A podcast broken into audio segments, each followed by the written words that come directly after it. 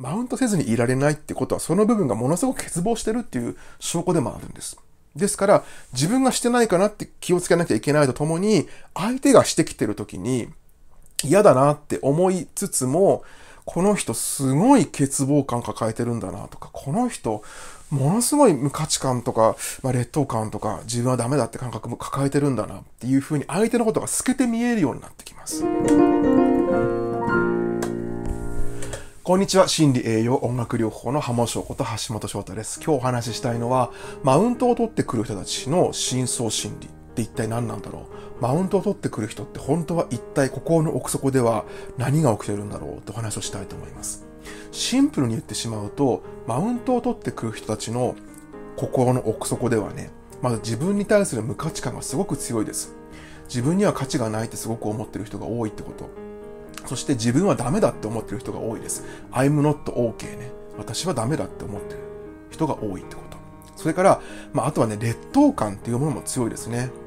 うん。まあ、要は自分はダメだって感覚だよね。劣等感が強いってこと。で、そういうダメで無価値でともすればここに生きていてはいけないっていうような感覚を持ってるわけ。うん、このままの自分ではダメな自分では、人より劣る自分は生きていてはいけないぐらいの感覚がある。あるいは、こんなダメな自分でいると孤独になってしまうような、そういう感覚があるんですよ。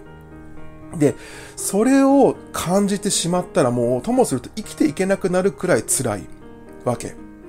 だから、相手よりも自分は優位なんだよってことをほのめかすことによって自分を保ってる人たちっていう言い方ができます。だから言い方を変えると、これは自己肯定感につながってくるんだけどね。自己肯定感っていうのは何度もお話ししてますが、自信とは違うよね。自信と違うって話もしてます。自信っていうのは積み上げてきたものね。自己肯定感っていうのは何にもない状態でも、私はこのままでここにいていいんだ。うん、私は私で生きていていいんだ。私はこのままで価値があるんだって感覚。これが自己肯定感です。詳しくは動画を見てくださいね。自信とは違います。で、その自己肯定感がある人、私はこのままで何にもなくても私はこのままで生きてていいんだ。今日朝目が覚めた。だから私は今日生きてていいんだ。価値があるんだ。っていう感覚がある人っていうのはマウントを取る必要がないんですよ。なんでかっていうと他人よりも自分が勝っていることによって自分に価値があるっていうそんな小難しいことを入り組んだ心理的な防衛を取らなくても、自分はここにいていいんだっていう安定感があるから。だから言い方を変えると、マウントを取らず、取らないと気が済まない人っていうのは、自分がダメだって感じがすごくあるんです。自分はダメだと思ってるから、自分がダメだっていうところでスタートしてるから、比べた時にね、相手と比べた時に、自分はダメだっていうふうに思ってるから、ここを何とかしたくて、マウントを取ることによって相手よりも上に行こう、せめて同等になろうっていうのが、このマウントを思わず取ってしまう人たちなんです。これは無自覚に行われている場合も多いんだよね。つい最近私があった、この人すごいマウント取ってくるなっていうのがあって、あの、お話のね、やりとりの中で、海外旅行が好きでって言うんですよ。だから、あ、どこが好きなんですかって言ったら、ドバイとシンガポールが大好きなんですって言うんです。で、私ね、結構海外あちこち行った行ったんですけど、ドバイとシンガポールは自分の中ではね、まあ、シンガポールは、あの、よく行くんですけど、それでも、ごめんなさい、あんまり好きな国じゃなくて、特に実はドバイって結構自分が行った国の中でも、ワーストの方に入るんですよ。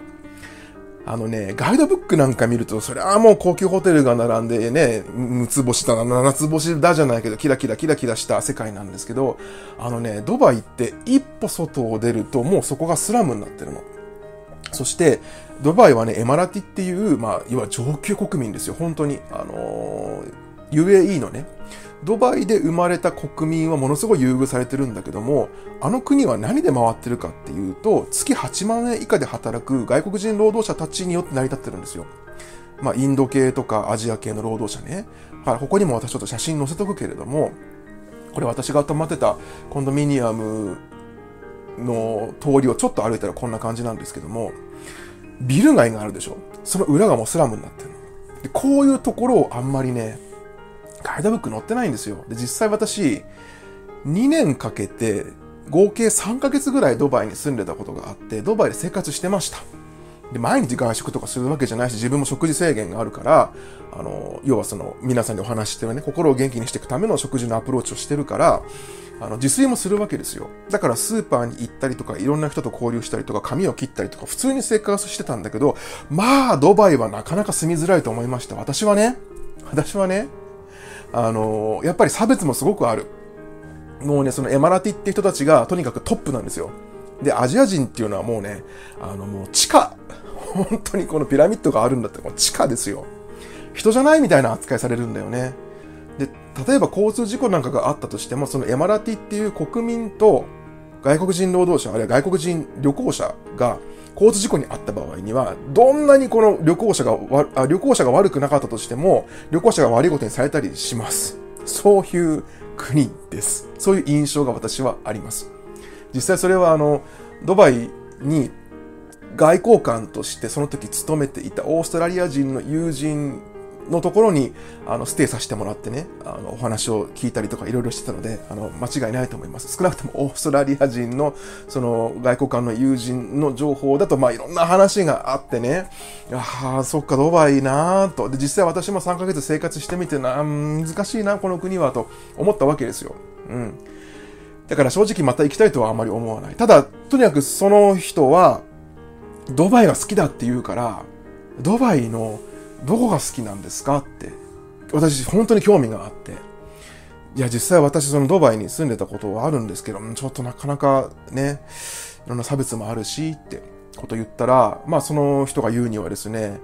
まあこう、たくさん高級ホテルがあって、あのホテルにも泊まって、このホテルにも泊まって、ここにも行って、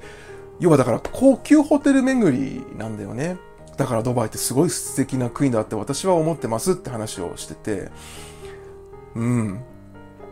で、そうかと思って。で、そのシンガポールの理由も聞いてみると、要はシンガポールってこう、まあ、富裕層向けのいろんなものがあるわけですよ。私は行ったことないけれども、あのね、結局全部その上積みの方のところしか回ってなくて、で、私って海外旅行する意味っていうのを現地の人たちと一緒にこう混ざって生活する、そしてそこで文化とか、あの、そのね、国の一体その生活をするのはどういうことなのかってことを知りたい派なので、あんまりその高級ホテルを巡るとか贅沢をするっていうことに、そんなにすごいな、というか、それをしてどうするんだろうとは言わないけど、それがメインになってしまう旅行の良さが私は正直わからなくて、でもその人はね、永遠とその高級ホテルがいかに素晴らしかったかって話をしてて、でもね、そ、その、そのエネルギーが、私すごいでしょっていうのがすごいのが伝わってくるんです。で、私はあんまりこう、あ、そうなんですよねって聞いてただけなんだけれども、もうね、とにかくその、そこでのマウントがすごくて、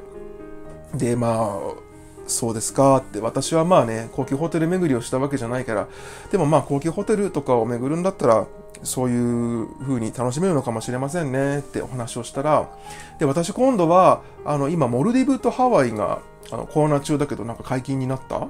らしくて、そこに行こうと思ってるんですよねって言って今度はこうハワイとモルディブのまたその高級プランをこうずっと永遠と話し始めて、うわこれは、これはすごいなと思いながら、ちょっとあの、その場の状況がうまく説明できないんですが、もう明らかにマウント取ってきてるのはわかるんですよ。うん。だから、そうやって高級ホテル巡りをできる私ってすごいでしょ？っていうような感じね。うん。ただそこに私は正直無理、無理してるなっていうのも感じていて、うん。本当にそのお金持ちで、本当に余裕がある人っていうのはそもそもそういう話をこんなに力んでしないし、まあ、あるじゃないですか、そういうのね。私もいろいろ見えちゃったんですよ。その人の裏側も。だから、あ、すごいな、マウント取ってくるなと思いながらも、やっぱり感じてたのは、この人の裏側にある無価値観とかダメな自分とか劣等感。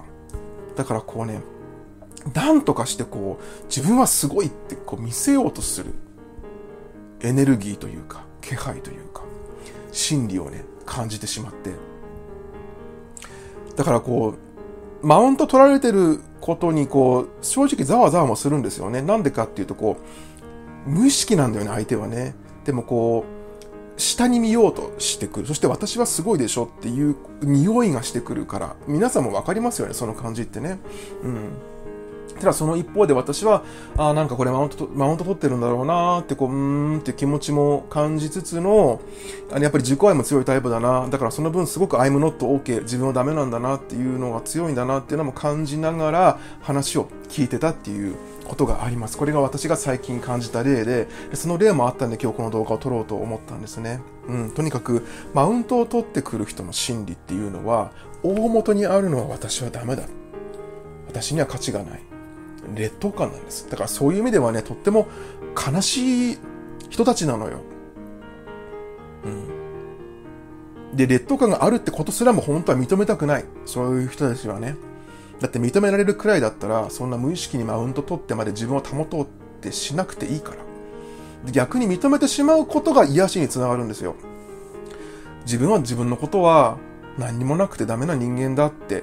そんな風に思ってるんだって受け入れることが第一歩なのね。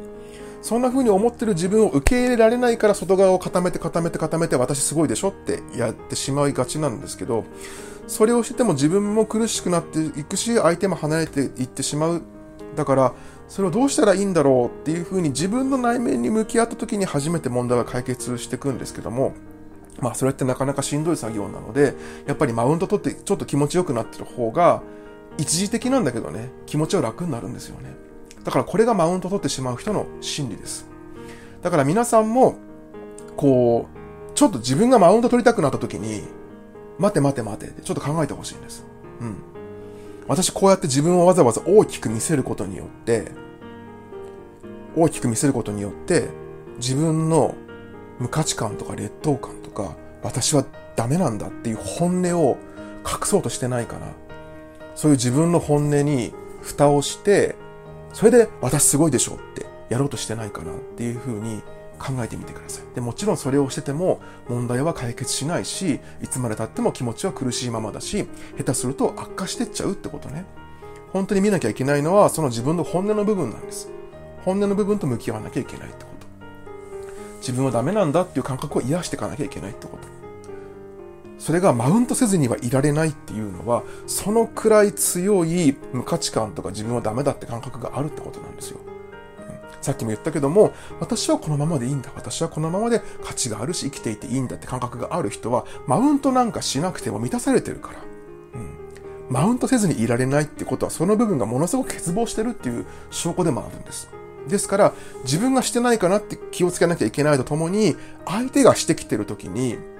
嫌だなって思いつつも、この人すごい欠乏感抱えてるんだなとか、この人、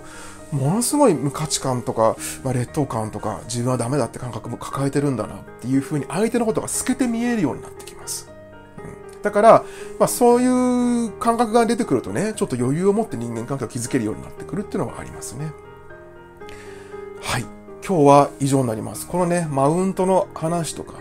ね、無価値観の話とか、こういうものもね、また改めてしていきたいと思いますので、よろしかったらチャンネル登録、それから高評価ボタンお待ちしております。橋本翔太でした。